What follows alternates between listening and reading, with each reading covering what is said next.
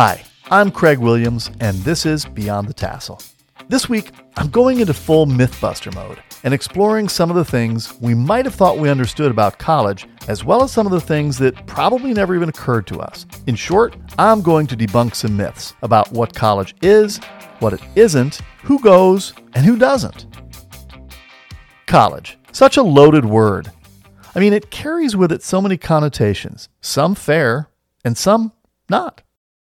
College boy, college girl, he's a college man. Give it the old college try. College town, college level classes, college hoops, college parties, college degree, college elitism, electoral college, and on and on and on. I mean, still, college is central to the American experience, where worldwide, we have one of the highest percentages of degreed adults anywhere. Only Norway exceeds us. But why? I mean, I could argue that for generations, long preceding your birth, college was quite exclusive, commonly associated with the wealth class, the blue bloods, the privileged, and, candidly, mostly something that only men did. In fact, it took nearly 200 years after America's first college, which was Harvard, for women to even gain admission to a four year co ed degree granting college or university. It would take another 125 years before the number of women in college equaled that of men, and another 25 years beyond that before the number of bachelor degrees conferred on women exceeded that of men.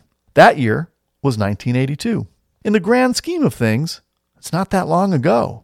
The first African American man to graduate from an American college was in 1823. The first African American woman wouldn't acquire a bachelor's degree for another 40 years in 1863. Now, at first glance, it may seem that college has been a fairly exclusionary experience in America. But is our picture of what college was, is, or will be an accurate one? Probably not. The first thing you should probably know is that college has not really changed the lives of the already rich and powerful all that much. Now, it has, however, represented a kind of social escalator for the rest of us, for the masses, that is. In fact, it has always been about the masses obtaining economic, intellectual, and professional leverage, about the attainment of power and influence. And in order to obtain a thing, one must first not have had it. And what this really means is that college has done far more for the common American coming from a common background than it has for those already in possession of the golden ticket. So, when it gets right down to it, College isn't some sort of fancy frame to hang on a fancy wall. It is a means by which we may acquire the tools to become the architects of our own destiny, to help find our place in the world. So, if knowledge is power, as Thomas Jefferson said it was, then college is an excellent way to begin or continue in our acquisition of it. So, let's play a game. For the moment, forget your assumptions or what you thought you knew about college because I can tell you they are almost certainly colored by the perceptions of others, many of which you have probably absorbed over the years, for better or worse, either directly or indirectly. But what college is, more than anything else, is a place of concentrated learning opportunity. Plain and simple, it is a rare opportunity to dedicate a few years of your life to the acquisition of knowledge. And remember, knowledge is power. Whatever you may choose to do with your life manage a farm, build a business, work in the professions, sell cars, groom dogs, fly airplanes, serve in the military, repair plumbing, teach school, whatever it is, you will benefit from knowing more about yourself and your world than you do now. College is an excellent place to acquire that knowledge. What I would say that college may be, but doesn't necessarily have to be, is a training camp for the specific work you'll do in your career. Don't get me wrong, if you're going to be a nurse, an engineer, a lawyer, an architect, a cosmetologist, a doctor, or any number of hundreds of other things, you will most definitely require specialized training, and college is very often the perfect place to get it. So I don't mean to confuse the point of college not being about career preparation or for being an essential exercise in self awareness and general knowledge. In fact, college is most often a combination of both things. It isn't one or the other, it's both. Now, any self respecting mythbuster would have to be able to demonstrate economic value in attending college sufficient to offset its cost. So let's give it a go. The Pew Research Center has determined that the average lifetime earnings of a high school student in America in 2020 dollars is about $887,000 based on a 40 year work life. For a four year degreed college graduate, that number is a little over $1.6 million. That's a difference of $725,000. But wait, because we've got to do a little math. Factor in the net cost of obtaining that four year degree and the time it took you to get it, and you'll need to subtract about $166,000 for the lost wages between the ages of 18 and 22. Because remember, you were working as a high school graduate during those years. As a college graduate, we're going to presume that even if you were working, it was likely a part time or a low paying job.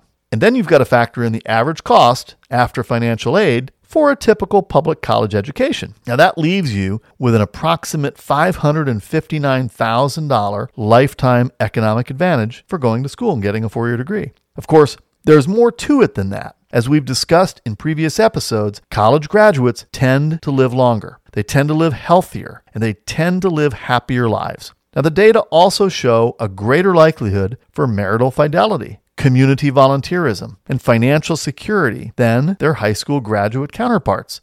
Now, what are those things worth in economic terms? You know, I don't know. It's hard to say.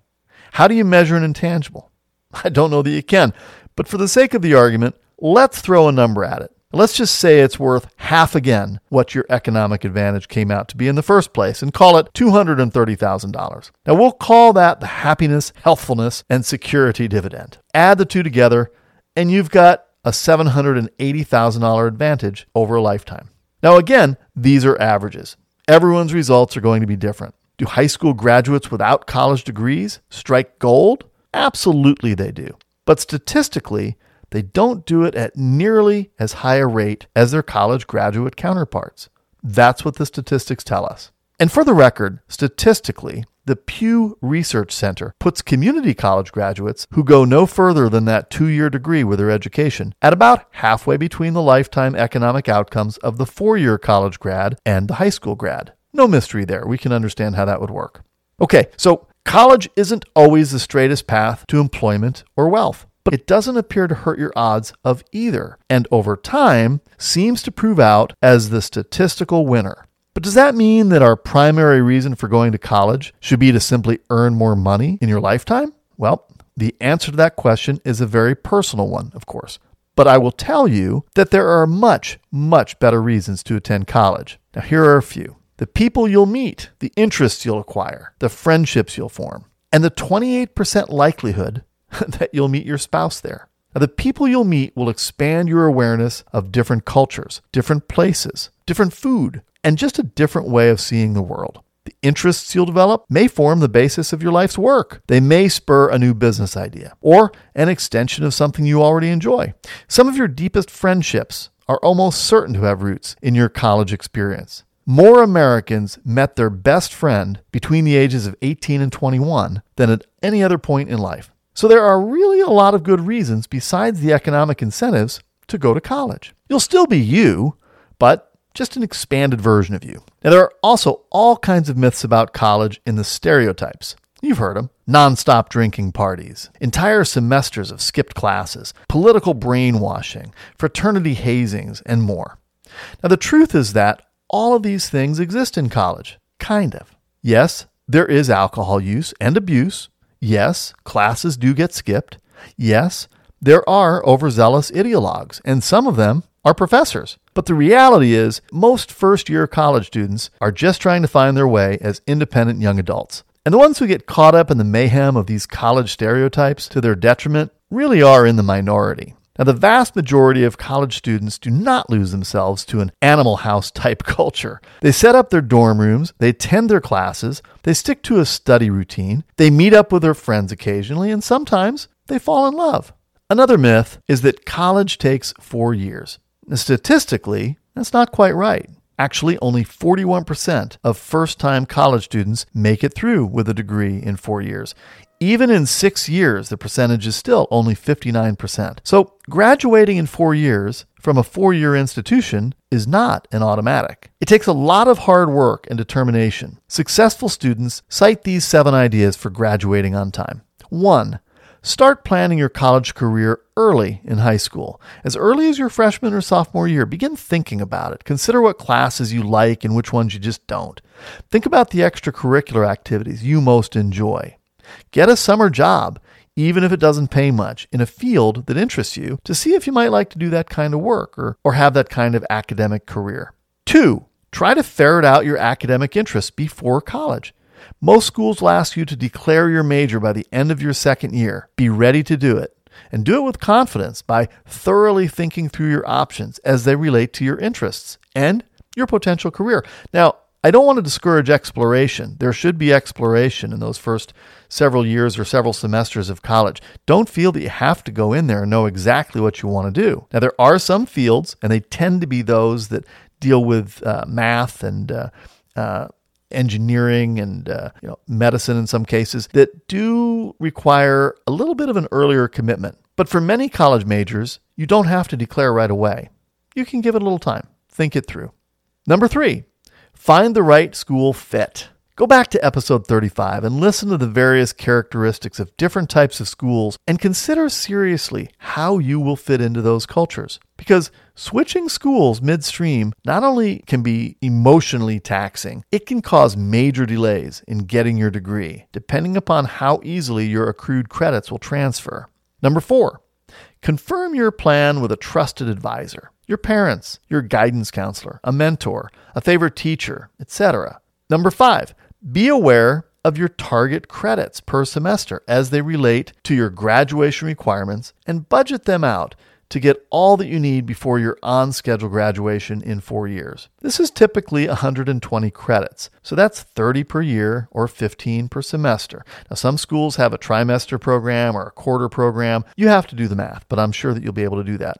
Don't allow yourself to fall behind schedule if you can at all prevent it. Number six, Keep track of your GPA, but don't obsess over it. For goodness sakes, be kind and forgiving of yourself. Perfection can be a cruel master, but set your standard and be aware of how your work impacts it. As you progress through your school year, be prepared to make the necessary adjustments. But always remember that your numbers are only part of your story, they do not define you. Number seven, Take advantage of professors' office hours and meet with your academic advisor regularly. All of these things will help you graduate on time. This is important because graduating on time not only gets you onto your next phase of life sooner, whether that be graduate school or work, but can also mean avoiding the costly financial misstep of adding additional tuition, room, or board expense to your total college tab. And speaking of money, let's dispense with one of the more pervasive college myths that it is not affordable. You know, this just is not the case. I'll address it more fully in my October 27th episode, but let me just put your mind at ease now. There is money and there are methods to make financial aid work for you and your family without borrowing to the hilt. Do not, I repeat, do not let the financial myth put the kibosh on your college plans. Mark your calendar for October 27th, and I promise you, I will share with you the strategies for neutralizing this concern once and for all. Final myth your college major will set your career path. No, it won't. So many students stress over the choice of a major. What many seem not to realize is that a major is often only tangentially attached to a career. The exception here is in heavily math centric fields like engineering and computer science, um, physics. There are a lot of fields that require a lot of math, a lot of heavy lifting with the math.